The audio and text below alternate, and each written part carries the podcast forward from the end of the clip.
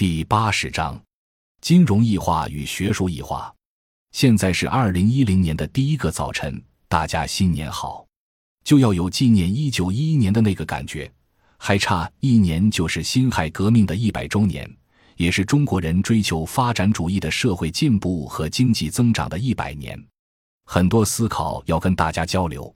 一，中国人一百年来经历的两个不同历史阶段。首先说，我最近在很多场合讲中国与西方的比较发展研究的两个不同阶段的判断：一是产业资本阶段，二十世纪一百年，无论何种制度演进。都是中国人实现的从产业资本形成到结构调整和扩张，然后再到产业资本过剩的一个客观进程。这是个人类在资本主义阶段的历史进程。西方人用了五百年，其中大部分时间是战争；中国人用了一百年，大约六十年是战争。二是金融资本阶段，进入新世纪第一个十年。中国人实现的则主要是金融资本从完成对产业资本的异化到走向金融过剩的一个客观进程。这个进程，西方人用了五十年，期间区域战争不断；中国人用了不到十年，还基本没打仗。过去一百年不算短，简单归纳，就是一个追求产业资本从形成到过剩的进程。你们想想，是不是这样？提出这个重大判断的不是我。因为早在一九九九年时，林毅夫教授在内部讨论的一个会议上讲过，我们面临的是双重过剩条件下的恶性循环。他当时分析了产业过剩与劳动力过剩导致内需不足的规律性问题，并且建议国家应该及时转向新农村建设战略投资。这是中国经济学者在世纪之交最为清醒的声音。我们传统的社会是劳动力过剩。当我们追求发展主义的现代化时候，增加了一个产业过剩。中国几千年来，它的循环遵循了人口和资源矛盾。每当人口、劳动力过剩，传统的资源不足以支撑的时候，就进入下一个循环，那就无论是天灾还是人祸，人口都会大规模减少，然后资源重新恢复到可以支撑人口，就转入到下一个周期。而我们进入新的这一个产业资本历史周期，是人类进入资本主义社会五百年已经演变了几次的循环。而在我们这里呢，到一九九九年，已经有三十四工业产品供大于求，大体上形成了林毅夫指出的双重过剩。进入新世纪，中国人用了不到十年，完成了西方用五十年完成的金融资本过剩的过程，就是从金融资本异化于产业资本。再到金融资本自身出现过剩，这个进程中国人用了不到十年。我们大约应该在二零零一至二零零二年完成了金融资本的市场化。因为二十世纪末已经出现产业资本过剩，必然会规律性的出现金融资本异化于产业资本。因为产业过剩了吗？如果你们在座的各位任何一位是银行家，就不愿意往过剩的产业去投钱，投进去就意味着资金占压。甚至意味着坏账，意味着银行的亏损。所以，在这个阶段上，当产业资本出现全面过剩的时候，金融资本一定会规律性的异化于产业资本，很快就异化为独立于实质经济的虚拟化的资本力量。那么，金融资本异化之后的运作规律就会随之改变，从过去的金融资本和产业资本结合，到金融资本追求自身的流动性获利。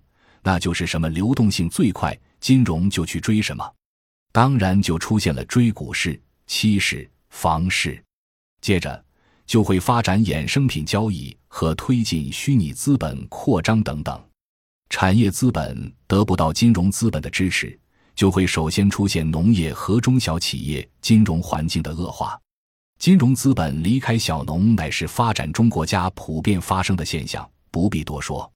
而中小企业以民营经济为主，必然会出现已经浮现出来的民营经济作为社会主体的政治化反应，那么就会出现如现在所说的国资与民资之间的矛盾。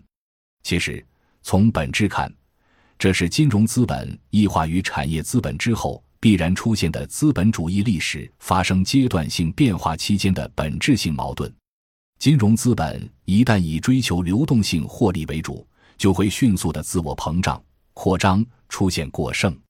那么，我们也就进入到了一个虚拟化的金融资本引领经济增长的全球资本化时代。大致看，人类进入到发展主义的高级阶段，会出现全球资本化这样一种发展的趋势，这也是规律。到了这个资本主义高级阶段，就是我们原来讲过的资本排序寓意深化。资本排序 （exclusive） 在发展中国家的城乡二元结构体制下。就表现为一种城市排序。各位听好了，我认为资本排序会表现为城市排序，客观上与城乡二元结构相辅相成。